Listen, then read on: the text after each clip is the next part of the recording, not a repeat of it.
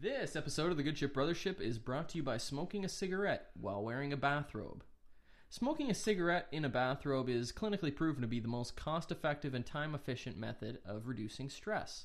Sure, you could uh, stay in a beach house, you could, I don't know, rent a horse or a hot air balloon or something like that, but what do you really want to do? You want to stay at home in the comfort of your surroundings and you want to smoke something filterless, maybe a camel, while you're in the satiny confines of your bathrobe.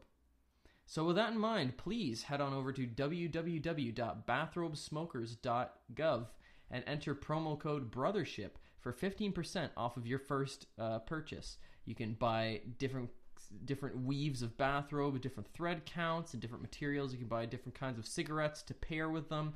And really, I just can't recommend this service highly enough. Uh, so, once again, that is www.bathrobesmokers.gov uh, and the promo code BROTHERSHIP. Thank you very much. Now on with the show. I do have one question that I want to pose to you, though. Okay. That I figured it'd Is be this good to pose for at the the top of the show. Okay. Yeah, sure. Um, it doesn't have to be. I just wanted the simple, like, yes or no, maybe a 30 second discussion. Is La La Land a chick flick? No, No? no, I don't Okay. think so. Gay men can enjoy it too. Well, but it would still be a, a chick flick at that point. No, I, I really don't think that it is. I think that um, that kind of romance aspect. I mean, you see it all through Hollywood. It's just that like nostalgic tinge that it has. And I mean, at the center of it, it is a romance, but so is Casablanca. Have you ever watched an entire chick flick and did you enjoy it? Yes and no. what did you watch? Oh man. Uh I watched this one Hannah, that's my girlfriend everybody, showed me this one and it was the classic single mother with her kind of uh despondent 10-year-old kid moves to a like bayside town. She meets this hunky guy, but does he have a weird secret in his past? Turns out it's not bad enough for her to ditch him, so they kind of get together and then somebody tries to burn her house down and she's had a friend throughout this entire movie who's given her advice and stuff and then it turns out that that person was a ghost and i was like that was What? one of the and hannah's like this one's pretty good and i'm like okay and we watched it and i turned to her i was like that's the worst thing She that my seen it eyes have- before and she wanted Yeah. to watch it again? and she's like yeah it wasn't as good as i remembered and i was like well i sure hope not because that was very the, the, the viewing of that movie was very early on in our relationship and uh, and it was one of those things where don't wanna I be just super went, rude, Yeah, but- I went, okay, you know, I guess we can watch Yeah. this. We were doing early on like a one for one thing, Yeah. so she would show me something, a movie that she liked, and I'd show her something I liked. She fell asleep during Ocean's Eleven, the remake, Yeah, that's and said she couldn't follow it. That's messed up. I'm like, how can you not follow it? They're, Very They talk about stealing the thing. They go and steal the thing. Like, Yeah, that's pretty there's much the literally yeah. nothing else to follow. It's just not tough. I watched Mean Girls. Did you know that? I have watched She's the Man. Have you heard of this movie? She's the man. She's the man. It's like a. Uh, wow, that could go in so many directions. it stars Amanda somebody. I know that Was that a she's the man pun? Amanda. Amanda Bynes. Okay. So it's it's from 06. So Mhm. it's like That's good. it's it's dated, and it is a uh, man. It's a riff on some Shakespeare play, okay. Story by William Shakespeare. There you go. and I freaking love this movie. Yeah. I don't know why. I'll have to watch it. Story by William Shakespeare. Yeah, I can't I can't remember which uh, Shakespeare it's based off of, but I have this weird affection for She's the Man. That's like the one chick flick I actually Amanda Bynes' performance in it is like phenomenal. She's so charming and so weird and so funny in not the kind of stereotypical ways. It's Yeah. more like her weird facial expressions or just the way she carries herself. She's kind of like spastic and yeah, it is so and the the plot is ridiculous. It's all Oh. like I mean, the central tenant is cross dressing, basically. Nice. She she pretends to be her brother The at man. like a soccer camp or something like that. Okay. And like falls in love with this dude she meets there who might be Zac Efron. Hmm. It's what like it's one of those. but uh, of course, Zac Efron thinks that She's it- the man. She's the man. Yeah. You're the man, and she's like, oh, I don't want to be the man. And I get. Oh my goodness. I just googled she. Uh, but um, I guarantee you, if it wasn't for William Shakespeare at the center of this, the whole thing would just collapse like a tent without poles. Now, when I when I watched Mean Girls, I watched it with my youth group because it was one of those nights not enough people showed up. Channing Tatum. That's Channing who she Tatum. falls in wow. love with. from like 12 years ago. Yep. 13 years ago. Yeah. Okay, I'll, we'll have to check that out. Wow, terrible Um, rating. Yeah, not on Facebook, but what do they know? Yeah. Let me tell you about Mean Girls. Yes. When I went to watch Mean Girls, my youth group was like all girls. Not enough people showed up to really do like our scheduled things. We were like, let's have a movie night. They're all like, let's watch Mean Girls because I was like, I made the mistake of saying I've never seen it. They're like, oh my gosh. So we watched Mean Girls. That is um, Lindsay Lohan in it. Yes. Lindsay Lohan. I've tried to block out as much of that as I can. and the movie, like, it wasn't one of those things you watch it and you're like, well, that was a chick flick. It's I could see it was horrible on every level. Like, it's She doesn't even go here. Is that in- is that what that quote's from? I think so. it's in my top five worst looking movies of all time. Like visual, like it's weird how bad it looks. Like it's not just like there was no art put into it. It's like there was reverse art put into it. Really? Like it's it everything about it just looks weird. The acting's horrible. There's one scene towards the end where a character gets hit by a bus that kind of made me go like, huh, that was kind of funny. but other than that, That's what it took. it was supposed to be funny. That's what it took. It was comedic. Yeah, I I Um, figured that. yeah, well, it wasn't that's like- what it, that's what it Yeah. took, like to to make you chuckle. yeah, but somebody just getting. other than that, it was just like I sat there for the whole time, like, is it gonna get better? And then it didn't, and I was just like, oh, were they loving it? yeah, they're, yeah. I feel like, yeah. It's wild how On Tuesdays we wear pink or whatever day of the week it was. different people love different things. Yeah, I was gonna say women, but really though, it is fascinating how a lot of girls just love chick flicks. yeah, And I like I personally, you know, you like what you like. yeah. Like it's fine. It's, I mean, guys, like there's a stereotype about Yeah. guys liking like bro, sh- bro. uh I don't even know what you no call it. men like movies like 300. Yeah, which the is a Expendables. subpar movie at best, and it just has guys like ex- like doing flips and cutting each other apart. Like it's yeah. all Anyway. these kind of crappy like 300 um the expendables any marvel movie Oh. okay. Well, uh, welcome to the Good Ship Brothership, uh, ladies and gentlemen. Uh, here we go. We tried very hard to for keep the, that. for the record i don't hate all marvel movies just quite a, just, just quite a few of them For, except for Batman.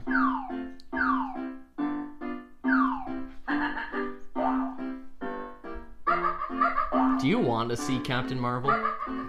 no i don't care Yeah. The thing, the thing that gets me is they put out all these movies starring women, right? Or Yeah. gender swapped movies, like remakes of old movies. yeah A, make something new. It's degrading to the women totally to just you're be- living in a man's shadow yeah, and the only the only point to your films and your roles' existence is that you're a woman. build a strong woman's character Yeah. around more than that just their more Like than just that people, they're a woman people are making.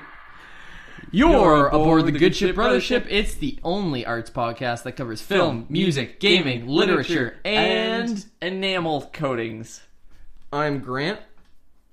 i'm jason You have to get smoother. with I that. expected you to go, I'm Grant, and this is my brother, Jason, and then I go, hey. or it could be I, I'm Grant and I'm his brother Jason, or something like that. Uh, Jason, what are we talking about today? Today we're talking about the 2016 film directed by Damien Chazelle called La La Land, which many of you have no doubt seen and have thoughts about. And then something probably none of you have ever heard about is the 2015 jazz album, progressive jazz album, by Donny McCaslin called Fast Future. Yeah, So basically, the premise of this album, or the premise of this review, I always call it reviews albums, this episode, is that I had seen La La Land before. Grant knows kind of what I think about it, but I've tried to kind of keep my cards close to my chest. He hadn't seen it. So I got him to watch it some evening when we were at both home. We watched it together. week ago today. Um, and then following that, we were like, okay, what else do we do for the episode? So Grant had the idea. that since the heart of La La Land, a lot of it centers around this love for jazz and how jazz could evolve in the future. He said, "Why don't we look at a modern version of what this jazz was, kind of thing, the modern day equivalent?" And so that's how We're we kind of got just onto continuing the story of Yeah. La La Land, really. yeah. So that's how we got onto this 2015 album by Donny McCaslin, which is kind of a spiritual successor to the like New Orleans clubhouse, hot and heavy experimental stuff that they were doing way back in the day when La La Land was set. And just to return for a second to the rant that I was having during that theme music, if I can, I'll I'll be brief. I promise. W- women in film will not be, and I do. I I'm forced to agree that there are just way more roles for dudes than there are for women, and to a certain extent, I can't really see why we can't have more women in like tough and gritty roles in movies. I mean, men physiologically are tougher and grittier than women. Like, but uh, like uh, what I want to just see is just more good stories that happen to have women in them. Yeah. like I, I- you know, some some phenomenally good movies star women and women like Amy Adams. Uh, Fargo is a great Fargo example. is one of the best, one of my favorite movies of all time. And uh, darn it, what's her name? I can't remember what her name is right now. The actress or the character? Frances Dormand. Frances McDormand is so good in it, and there's there's so many. If I looked at my shelf over there, I'd be like, oh yeah, oh yeah. But uh, but women's roles in film will not change before two things happen. One, you stop making these incredibly reductive reboots of old franchises starring women just because they have women in them. And two, if every time a female led movie comes out, we could just stop going, Hey everybody, I'm over here, I'm waving my flag. Guess what? This movie has a woman leading it. A woman. A woman leading it. Hey everybody, isn't this amazing? Wow. It takes away from the other potential strengths of the movie. Just go, hey guys, here's a great movie. End of story. Like we don't need it as it, like when you're calling attention to the to the stars or the performers' genders, you just naturally water down the focus of the performance because you're sitting there going, "Oh wow, that's a woman doing that. That's really amazing." Stop clattering your toenail or your toenails together. wow, that would be a skill. Jason's sitting over there clattering his fingernails together, and that does come through on the on the last last episode. You're fiddling with your watch a bunch at the end, Mm, I don't have a watch and it was very which is good. clanky when I was no. listening back. Anyway, so that's that's all I want to say, ladies. I love you, um, and just just be proud of your your your strengths and your abilities and that sort of thing, and just just Do your do, Def- blaze your do own trail. do your thing, man. Like that was sexist. I'm so the, sorry. the cinema Uh, world needs more Ramona Flowers and less female Ghostbusters. Yeah, just uh, that that is as simple as it is. yeah. So God bless you, Kate Winslet. Oh my goodness, in Eternal Sunshine of the Spotless Mind, Uh-huh. incredible Oh, yeah. Fantastic. Like one of the best I've ever seen. Probably, like really, it's not up there with Frances McDormand and Fargo, but like But what is? yeah. what what is in acting? What is? Okay, so the we are talking when we flip it is always we are talking about of mine. I think I think for this we have to go with La La Land first because that's just the Can we flip the puppet anyways? just for something to do. Yeah. I mean, I guess It would so. just be messed up. I feel like we've done this before. Oh. and it's face, It's down. face down. Okay, that's La La okay, Land. so that means. La La Land is first. Yeah. Um, but we could flip the puppet to see who goes first. Oh, I think clearly I would be face up. Uh, yeah, that's very true. okay, face down. So I am going first, and I will read you all the Wikipedia entry for La La Land by way of a bio. Okay. La La Land is a 2016 American romantic musical film written and directed by Damien Chazelle. It stars Ryan Gosling as a jazz pianist and Emma Stone as an aspiring actress who meet and fall in love while pursuing their dreams in Los Angeles. Uh, having been fond of musicals during his time as a drummer, Chazelle first conceptualized the film alongside Justin Hurwitz while attending Harvard University together. of course, he went to Harvard. Yeah. Moving to Los Angeles in 2010, Chazelle wrote the screenplay but did not find a studio willing to finance the production without changes to his design. Following the success of his 2014 film Whiplash, the project was picked up by Summit Entertainment. Filming took place in Los Angeles from August to September 2010, with the film score composed by Hurwitz and the dance choreography by Mandy Moore. Who is an absolute legend. Is she? Yeah, love her. La La Land premiered at the 73rd Venice International Film Festival on August 31st, 2016, and was released in the United States on December 9th, 2016. It grossed $446 million worldwide against a production budget of 30 million. That's an epic win. That is insane. La La Land was critically praised. Pr- mm, La La Land was critically praised, particularly for Chazelle's screenplay and direction, Gosling and Stone's performances, musical score, musical numbers, cinematography, and production design. So almost everything. Yeah. Both the American Film Institute and National Board of Review selected La La Land as one of the top 10 films of 2016.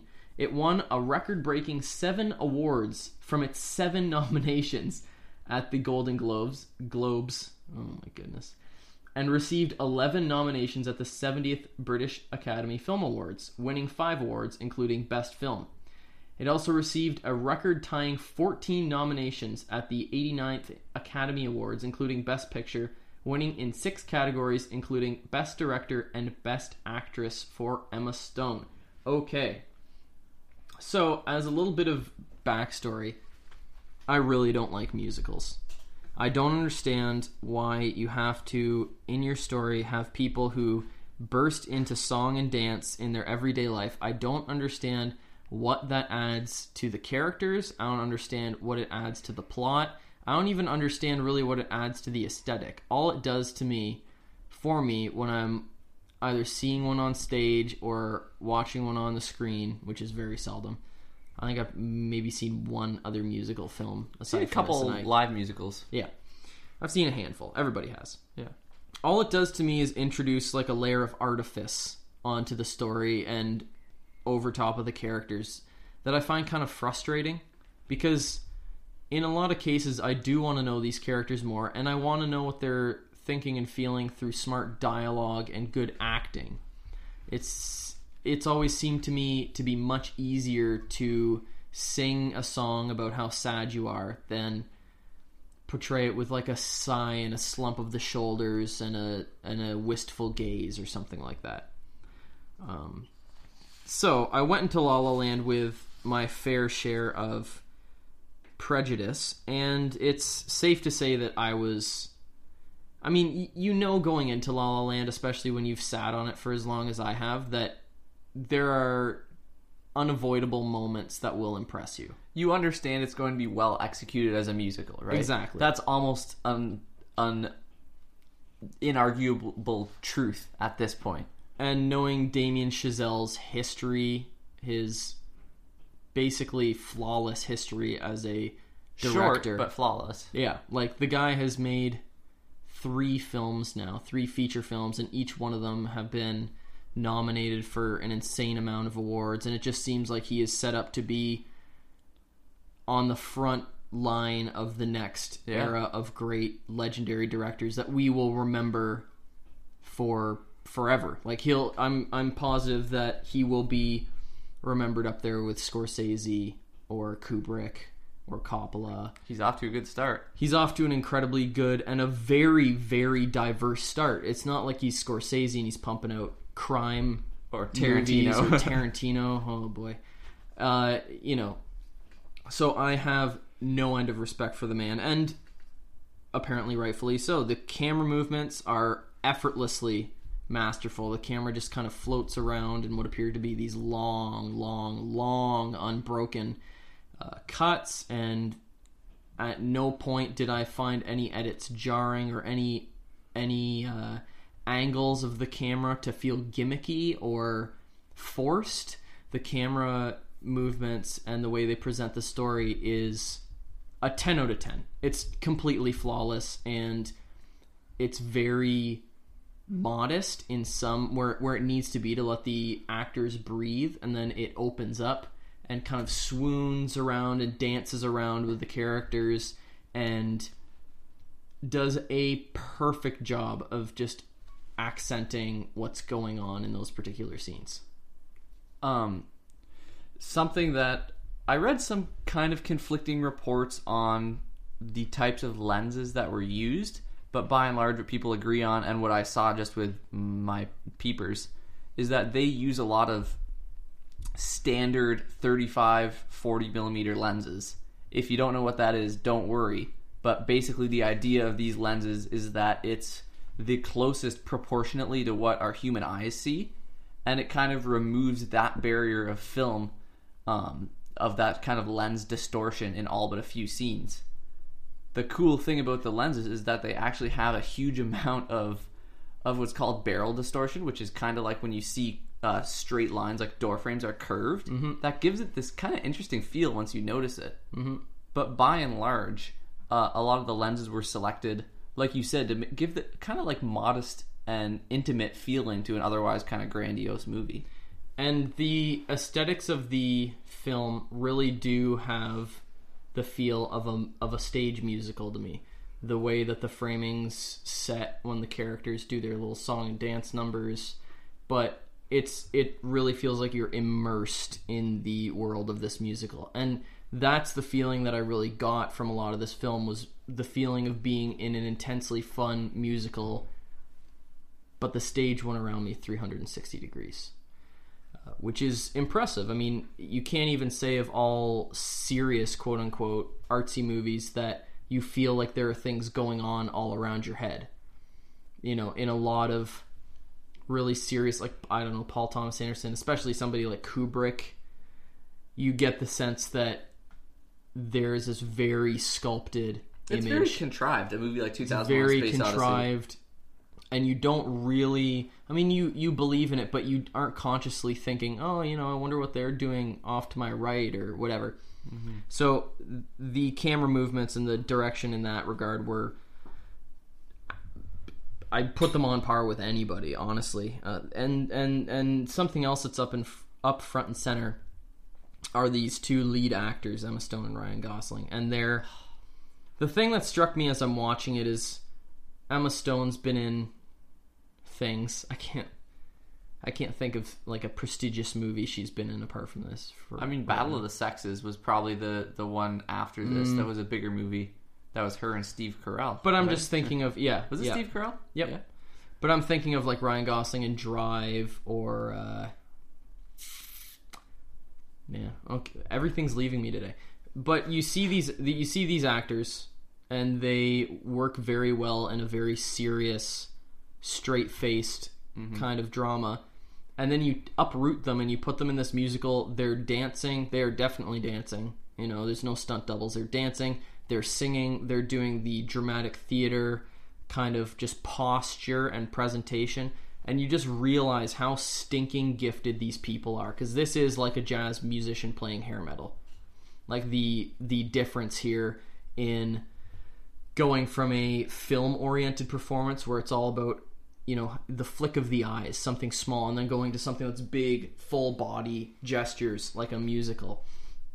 It's not all like that. Of course there are moments of drama where everything's a bit more subdued but i just mean watching this movie i got a real sense that these are actually incredibly almost athletically gifted people who who are capable of generally speaking a lot more than we give them credit for and They i don't i don't just mean ryan ryan gosling and emma stone i mean actors if you Right. make it to hollywood if you make it in the mu- in the movie industry, chances are you have th these kind of skills. A lot of them probably learned at drama school uh, through an education of some sort, but a, lo- a lot of them probably do have have some sort of a background in musical theater and can bust out a bit of a tap dance.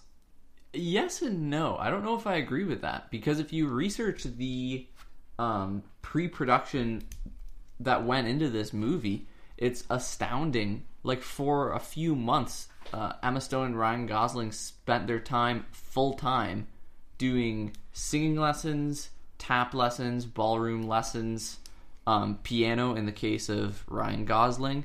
Like Emma Stone had done a little bit of dancing beforehand, but not too much. Ryan Gosling had famously done. He was in this like very strange modern dance band when he was a kid, but other than that, not really. So But- they spent a they had a very intensive pre-production training leading up to this. I guess what I'm trying to say is the road to Hollywood normally makes a stopover at Musicalville. You know, like most actors have come through musicals at some point in their career. I'd be willing to wager. Sure. Anyway, uh, the usage of color and lighting are very, very intelligent. They're very deliberate, but again, they don't often feel heavy-handed. There, you you sent me a great video about the usage of color in this film. Is that the one where they talk about their color? Yeah. Yeah. Particularly pertaining to costumes and that sort of thing. And it is apparent a lot of thought has been put into these things. And it's not just a matter of, oh, this outfit really expresses Ryan Gosling's character and the mm-hmm. mood he's in right now. It, it goes beyond that to show the essence of the characters themselves. And I think that that's something that should always be celebrated, highlighted. I think that people who do co- the costuming for films don't get nearly enough The credit. unsung heroes of a movie. You know, if if everybody was walking around dressed like an ordinary human being, the movie would not pop the way it does. It wouldn't have that impact that it does. Uh, I do have some issues with it. I think that the songs, apart from like City of Stars, there's one that's called Somebody in the Crowd or Face in a Crowd or something like that. But I don't think that the songs are all that memorable. None of them really stuck with me the way like really really great musicals have moments that stick with you. Uh, I I felt that it was somewhat lacking in compelling side characters. And when you think about it, there's really no kind of vaguely consistent or identifiable side characters aside from maybe John Legend's yeah. appearance There's in Keith, played by John Legend. There's Greg, her older, like her her love interest at the beginning of the movie. Yeah, but you Her just apartment mates. Yeah, but, but these are people really- who are only in a couple scenes. Yeah, and they they're people who don't really make an impression on you. They they don't strike you as endearing or obnoxious. They just kind of are there to fill things out and move the story along. And I I found that to be a little problematic, despite the fact that the central narrative is undoubtedly on the two of them. But even when she goes back and she visits her parents, they just they don't make an impression. They don't even seem all that important. And it's like, well, these are her parents. There should be kind of maybe some interaction there that suggests some kind of familiarity. Now, I will say something um, to add to your point, and then also something else in the defense. I do find that you kind of get a bit of a feeling that it's these two people in like a sea of featureless faces, and I think it kind of takes away from the authenticity of the world. The fact that it's like, who else even exists in this world? Not many people. And I did find that to be something that kind of bugged me a little bit. However, talking specifically about their parents, I think they do a good job of giving her parents character because of the kinds of questions her mom's asking her when they're on the phone. You know, she's like, he's going to open up his jazz club, and then there's a pause, and she's like, I think he's saving up. You know, no, he doesn't have a steady gig yet. Um, you can kind of tell the interests of her parents, which are, you know, maybe not altogether bad, just by listening in on things like that. And I did think that was interesting. Yeah, well, uh, th- like it's not to say that I felt the film was totally like a wasteland, Yeah. but you just a film, a story works so much better when the little moments. You know, there's a moment that you brought up where he, uh, where there's that. a sympathetic gesture returned by a, a ticket teller, Uh-huh. and like little moments like that, if they were more more densely populated throughout the film, would have brought this place to life a bit more. I didn't really buy the idea of these two central characters as being these impoverished wannabes that the film kind of pitched them as. They both seem to, you know, one of them's kind of living just without paying his bills at all in this apartment that doesn't look half bad. Like it's not nice, but it's not terrible. Yeah. And the other one's living in what's a pretty cushy apartment and working in a for you know basically a Starbucks that's right in the middle of like uh, all Warner the all the, lot. the Warner Brothers lot, and she s- shares what is a seemingly vast apartment with several other glamorous Hollywood uh, acolytes, I guess. And I just I I didn't fully grasp the the pitch that they were these downtrodden wannabes who who were miles and miles so close and yet so far from the big time. That's that being said, I mean the three stars of this movie are are Gosling, Stone, and Chazelle. I mean they should all be up on the poster with their names just as big. Uh, and uh, Let's give a huge shout out to the DP as well, to Linus Sandgren. Yes, yeah, yeah, yeah. I think he's like that guy's amazing. You look at the shots, the follow shots through the movie, and there's some stuff.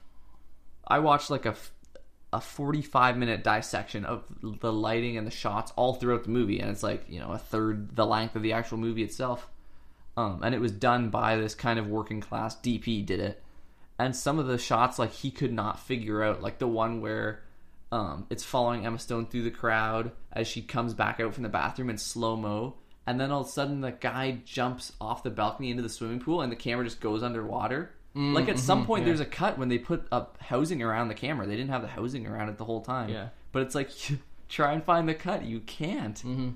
with digital manipulation and stuff these days, it does make it a lot easier to edit together separate takes to make it look like one continuous take. And I'm sure that that's what was done in a lot of these instances. It doesn't. them- a lot of them they said were actually one take, like the dancing scene on top of the hill. Yeah. a lot of that was completely uncut because that's the feel he wanted. Yeah. Well, I mean, I, and I don't mean to suggest that that devalues or robs the the take of authenticity or something. It's just if you have that tool at your disposal and it gives you the best result, Send then it. use it. Uh, so you know, in I think I think this this movie comes almost dangerously close to recapturing that kind of golden age Hollywood vibe. Uh, the the fact and the fact that it doesn't quite get there, it doesn't quite. There's some X factor missing. Maybe it's that the dialogue isn't quite corny and snappy enough. Maybe it's it is the lack of of lovable side characters, but the fact that it doesn't quite grasp that perfect golden era Hollywood glow for me adds something to this story thematically. because it's not. It's a modern version of that. It's Yeah, not supposed to be the same. It's like an alternate universe version. But it's of- the story, Jason, of two people who don't quite capture that Hollywood glow. yeah, exactly. Uh, so, you know, in closing, do I love musicals now? No. Was I periodically confused as to why people were singing and dancing? Yes.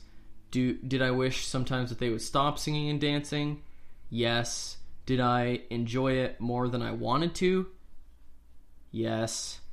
Uh, do I think, in closing, that it had quite probably the best use of a flashback in any movie I've ever seen in my entire life? Yes.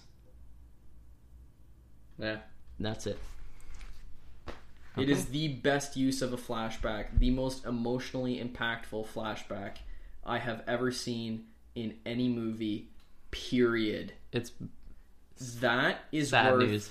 that is worth watching the entire movie for. Yeah. And I am not joking.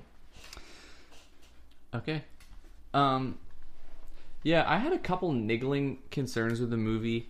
We talked about like in the very intro, the opening scene of the movie is a bunch of cars stuck in a traffic jam and uh, it opens up into this huge musical number which is really uh, beautiful and, and super impressive even though i don't really like the song but whatever but my issue is that as it opens, it's all these cars as far as the eye can see in gridlock, and there's just people periodically honking their horns all over the place.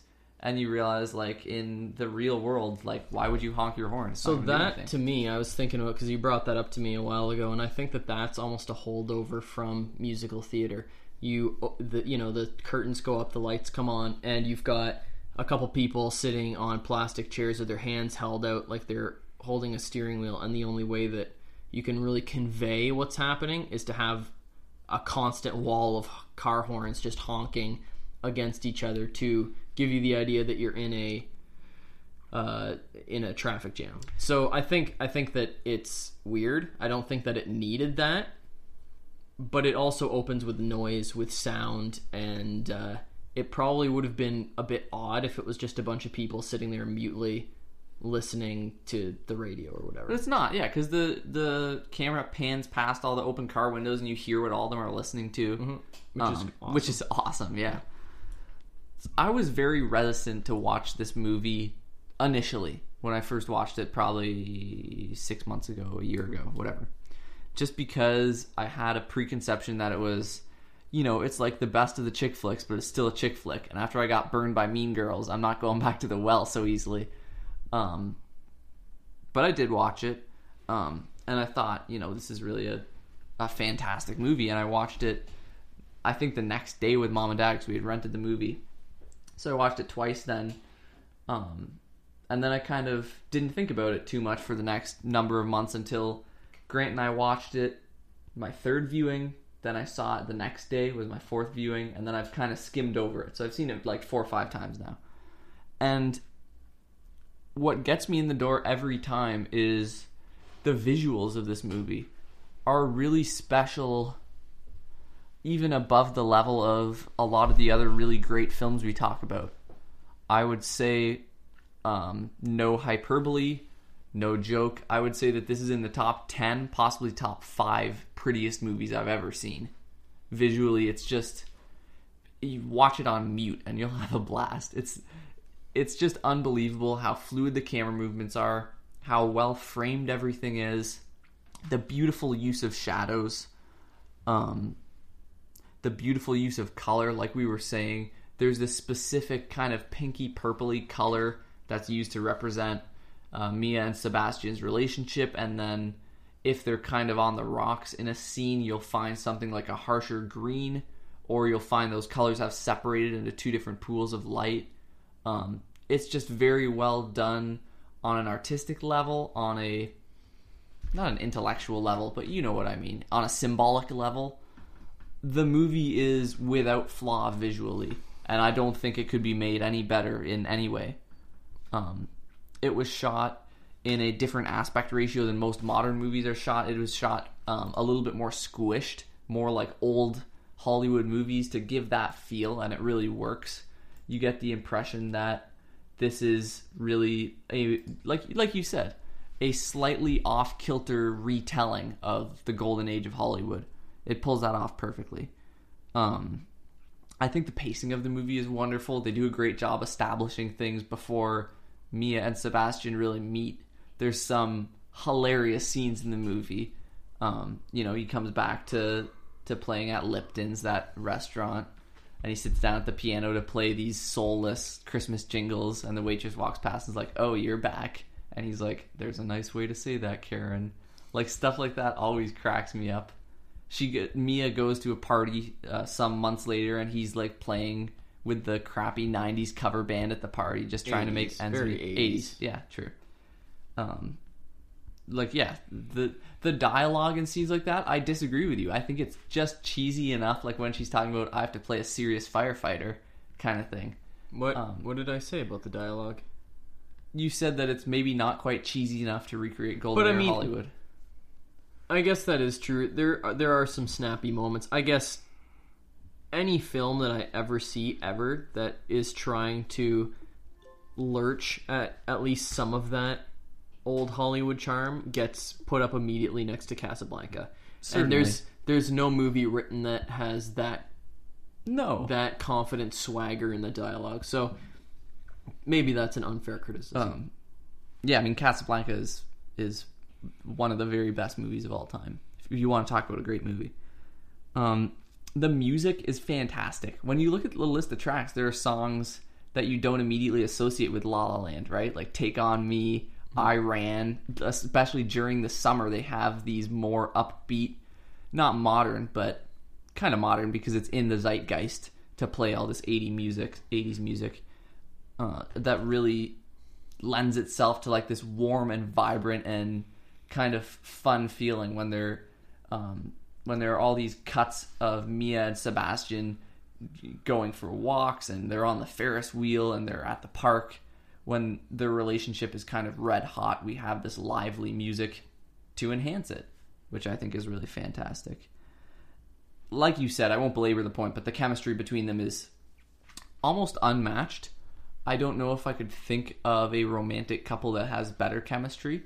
I would say even something like Casablanca, um, where the romance is fantastic, the chemistry between Humphrey and Ingrid is arguably less. Jim Carrey, Kate Winslet, Eternal Sunshine of the Spotless Mind. I disagree. It's really, Really? yeah. I mean, it's that's really fantastic. You really but- think that their chemistry is less? Yeah, Really? yeah. Okay, then in that case, um, This podcast is over. the the couples in the couple in uh, uh, Marge and man, I can't remember her husband in Fargo. oh, they're up there. they're, They're, very good. So good. they're very good. They are so good.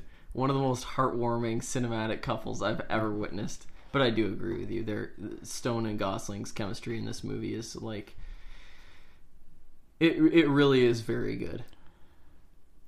When it comes to the music, I have to admit that some show tunes, it's just not really my thing, which is less of a knock against them and it's not you, it's me scenario. But a lot of the the Mia and Sebastian theme, you know, what he's playing when she walks into Lipton's hmm. City of Stars, the scene when they're in the observatory and they go flying through air that everybody's seen. Those stick with me more so than like the show tunes with lyrics and I think that speaks to the wonderful composition for jazz and the romantic era stuff. And as not a jazz pianist, but someone who's done quite a bit of romantic piano, I just find that the romantic compositions that's in here is like it's world class. It's amazing that that somebody wrote this in the 21st century. You know, mm-hmm. um, I have to say that this movie is so much better than I thought it would be. On repeat viewings, I like it more and more and more. And I'm so predisposed against the musical, but every time I watch it, there's another thing I just can't deny being perfect. You know, I can't deny that the visuals are perfect. I can't deny that the chemistry is perfect. The writing is superb. The pacing, you know, it's right around two hours long. It never draws things out.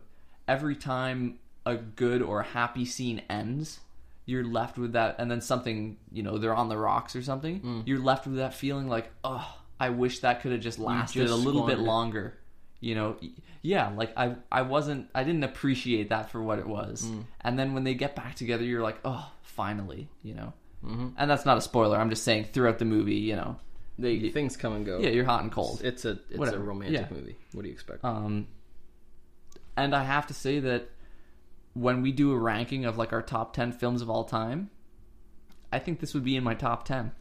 so you like it more than Eternal Sunshine? I mean, that was we're really on a roll with these movie reviews lately. Um, but probably. But I have to see. Here's the thing: I have to watch Eternal, Eternal uh, Sunshine, or Eternal Mind. Eternal Sunshine of the Yeah. Spotless Mind. I need to watch it at least once or twice more.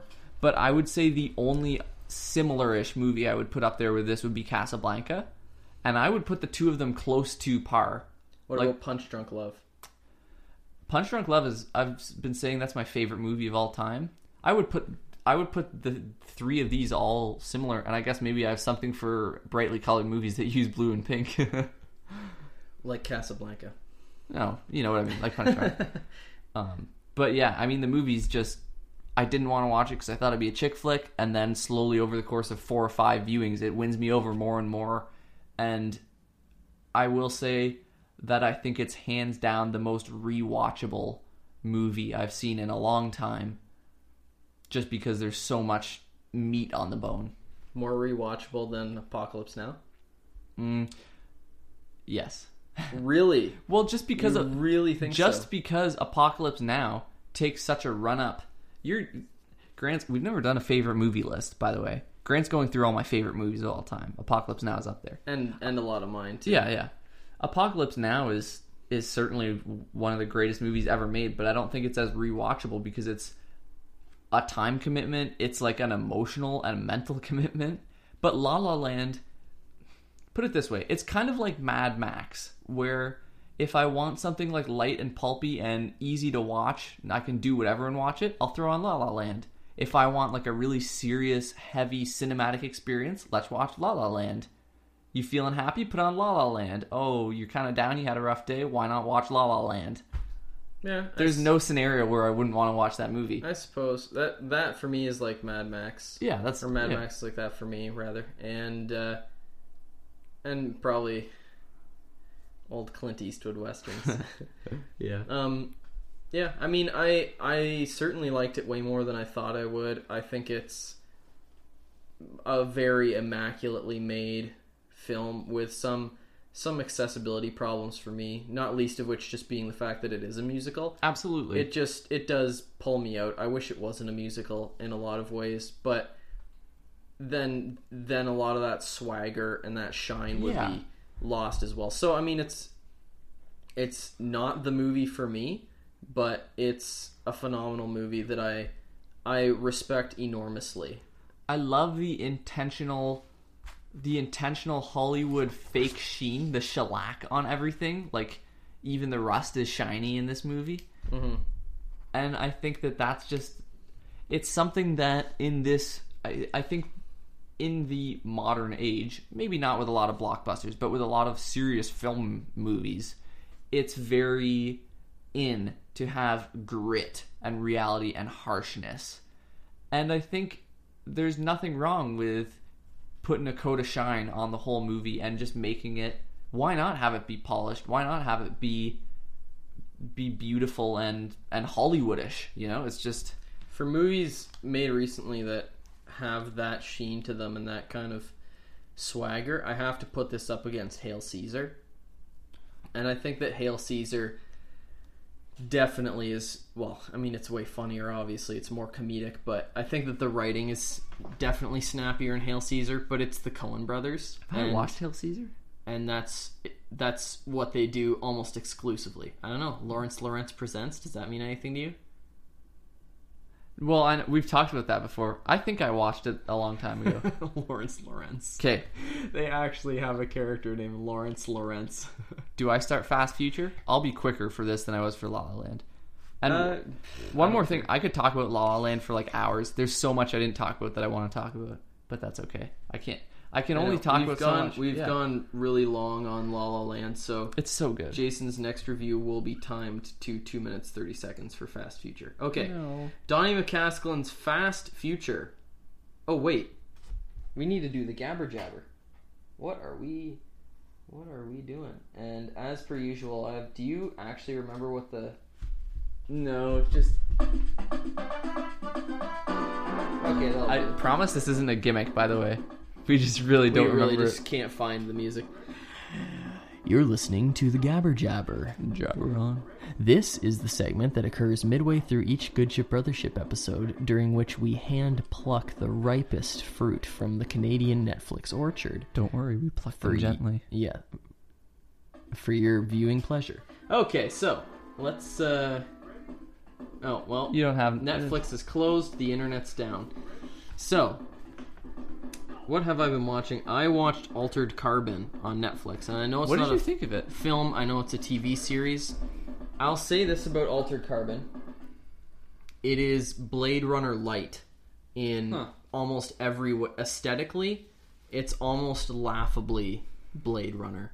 You are walking through these big metalwork cityscapes where it's pouring rain and the neon lights are shining through the rain and there are a bunch of Asian fishmongers with see-through umbrellas above their heads. Like it literally shows you that exact scene. And if you've ever seen Blade Runner, you'll know that's Blade Runner. exactly Blade Runner. It's almost copyright infringement to make something look that similar to something else. However, the there's 10 episodes.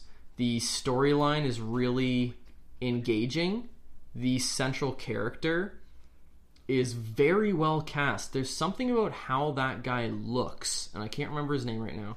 There's something about how he looks that is perfectly suited to his role.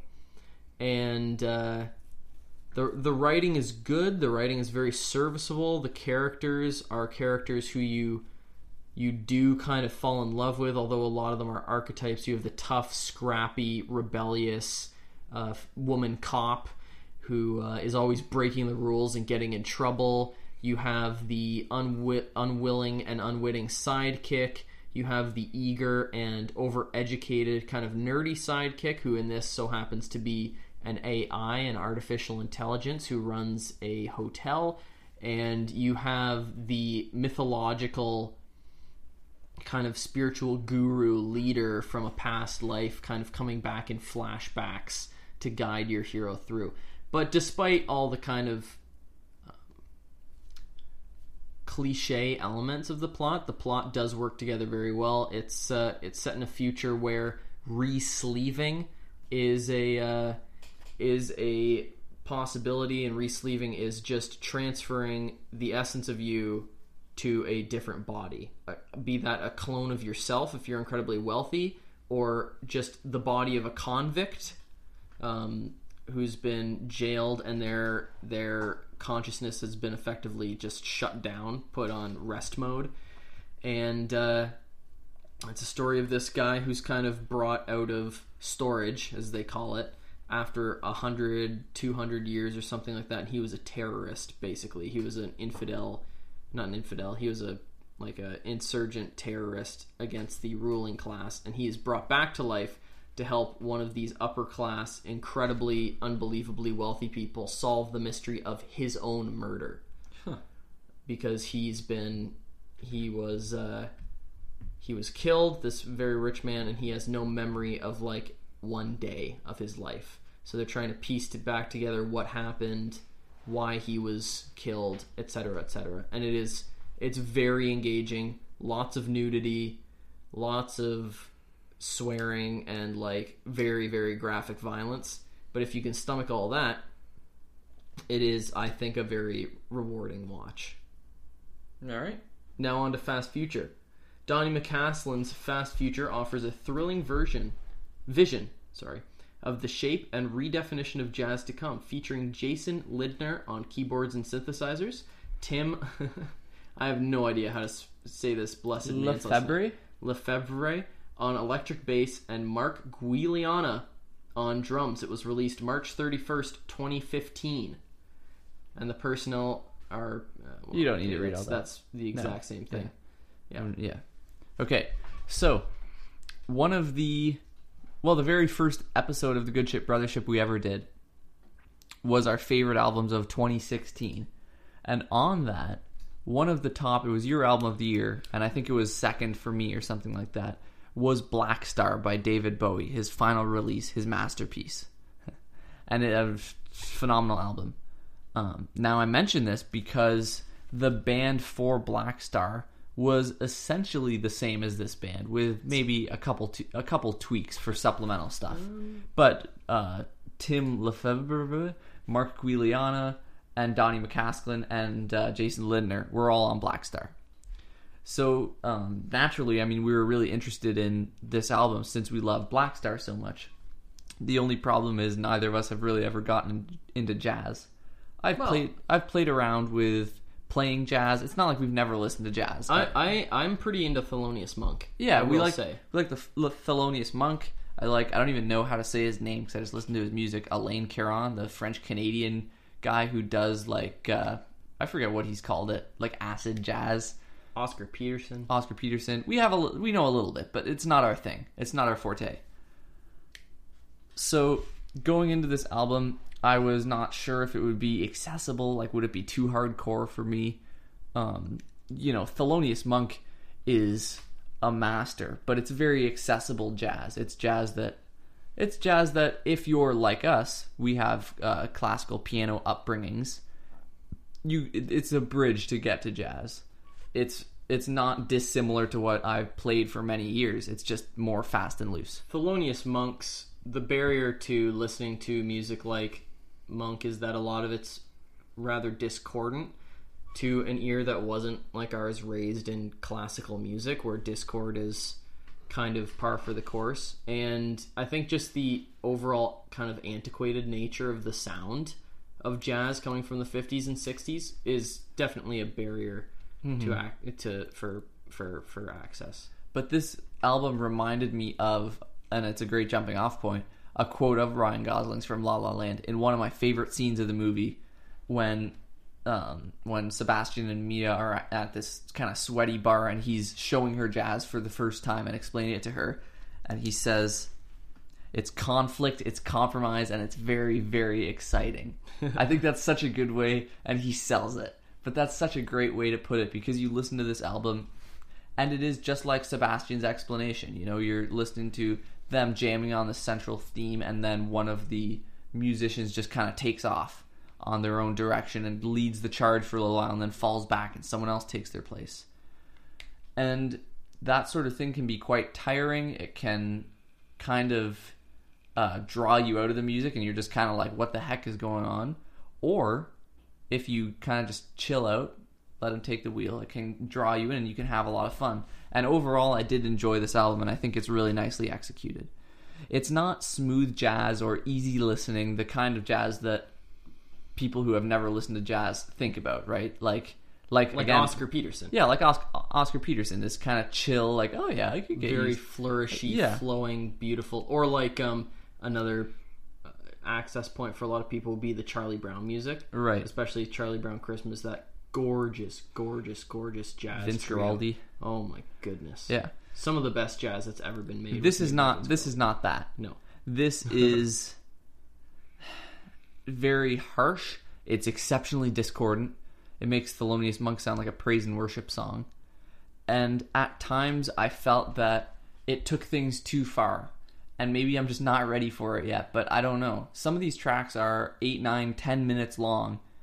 And I understand, as I said, that the idea of jazz is to riff on a central theme and take it different places.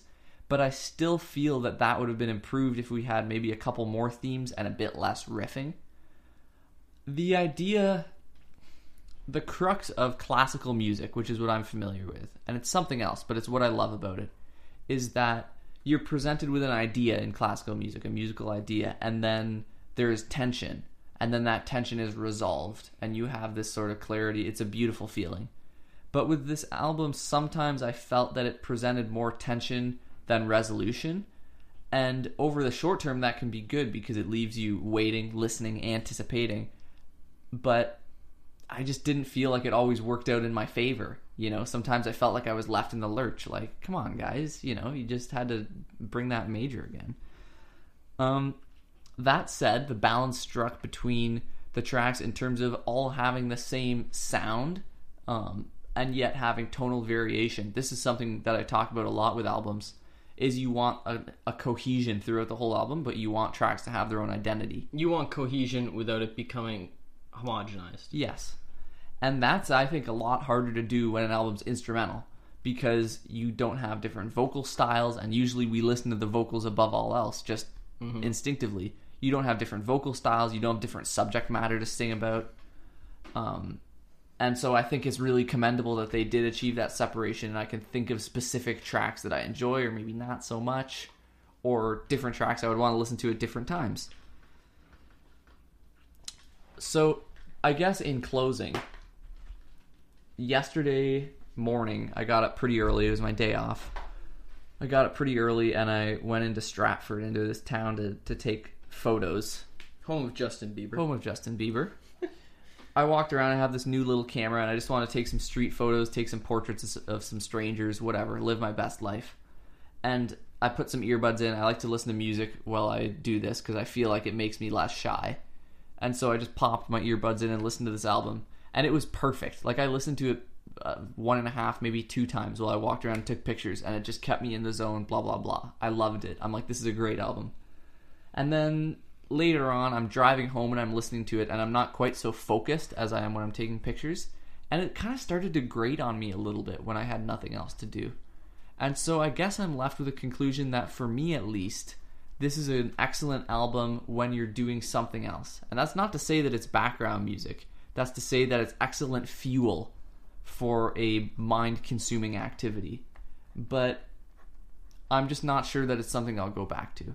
It's that funny. It's funny that you would say that you know you found it very useful to play while you were going around taking pictures. 'Cause This Absolutely. this was when I was writing my first novel, Folk Heroes, available nowhere, uh, maybe forever. Who knows? Um, when I was writing that novel, I f- was looking for music that I could listen to while I wrote, and this album was the only one that I could find that I could listen to and I could write and feel very productive and not be distracted by it Instrumental helps a lot. in in no bad way. Like you said, it, and I Hmm. It have one of my, me. One of my notes here: great music to have on in the background, and I don't mean that in a negative way. No. Um, yeah, there's there is a certain that is a strength in in some areas. Yeah. Yeah. Okay. Uh, that's your interview concluded then. It's not an interview. Interview? But, but yeah. well, whatever. it was. Uh, no. I'm just really struggling today, and I don't know why. I feel sensitive and small. Anyway, I, I'm saying anyway too much, and I apologize. So, yeah, my my listening history with jazz, as you already, as we kind of previously stated, was is mainly Thelonious Monk. I have a couple of his albums that I enjoy spinning from time to time, and I really, really like Thelonious Monk. One of his albums, Underground, just lived in my car for like several months, and I would listen to it everywhere I went. There's something about jazz that's energizing and relaxing at the same time. Absolutely. A good jazz, energizing and relaxing at the same time. It's inspiring. It's playful. It's serious. It, it's so so many different things, and this is really an interesting new flavor and a direction for jazz. You have a lot of synth keyboards. You have some like distorted electric bass or electric bass through a tremolo pedal, which basically fluctuates The pitch. the not the pitch, no, the That's volume. It fluctuates the volume of the bass to give it a kind of wah, wah, wah, wah, wah, a chopping kind of sound, and that you know it- it's there's just really interesting directions here as as we are talking about La La Land and the character of Sebastian, right? Mm-hmm. Uh, played by Ryan Gosling, is very obsessed with traditional jazz and doesn't want to see it change. He doesn't think it needs to change. He doesn't think it needs to evolve. This album does such a good job of evolving jazz in what is kind of a respectful way, but at the same time, not at all.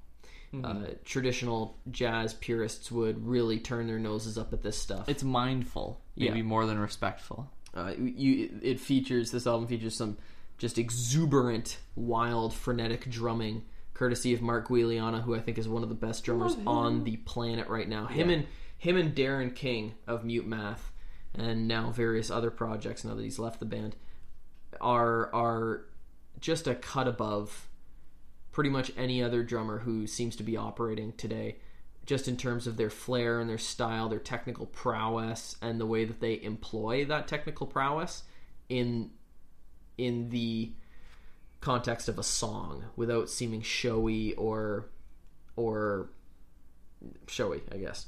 Uh, the saxophone is just wild and off the handle, like you'd kind of want it to be, and uh, the the the bass playing is very very skillful. It's pleasantly noticeable in this music, as it is in a lot of jazz, and in a lot of other forms of music. The bass really sinks down and just provides you with kind of a foundation, but definitely not so in this. The bass is is it is a leg for the table to stand on, as is the synth and the keyboards that kind of swirl and whirl and turn underneath it, perfor- providing this kind of great atmosphere.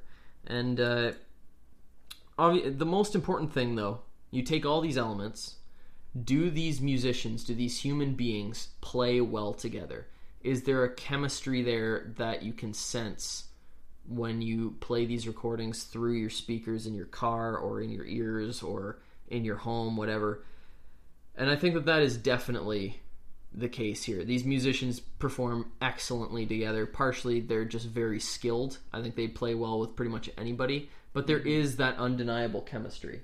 That being said, the saxophone definitely drives most of this album. Uh, it, it's got pretty much most or if not all of the solos, and it generally steals the show. It's not necessarily a bad thing. It's just the question of do you like sax Yeah. or do you not like the saxophone?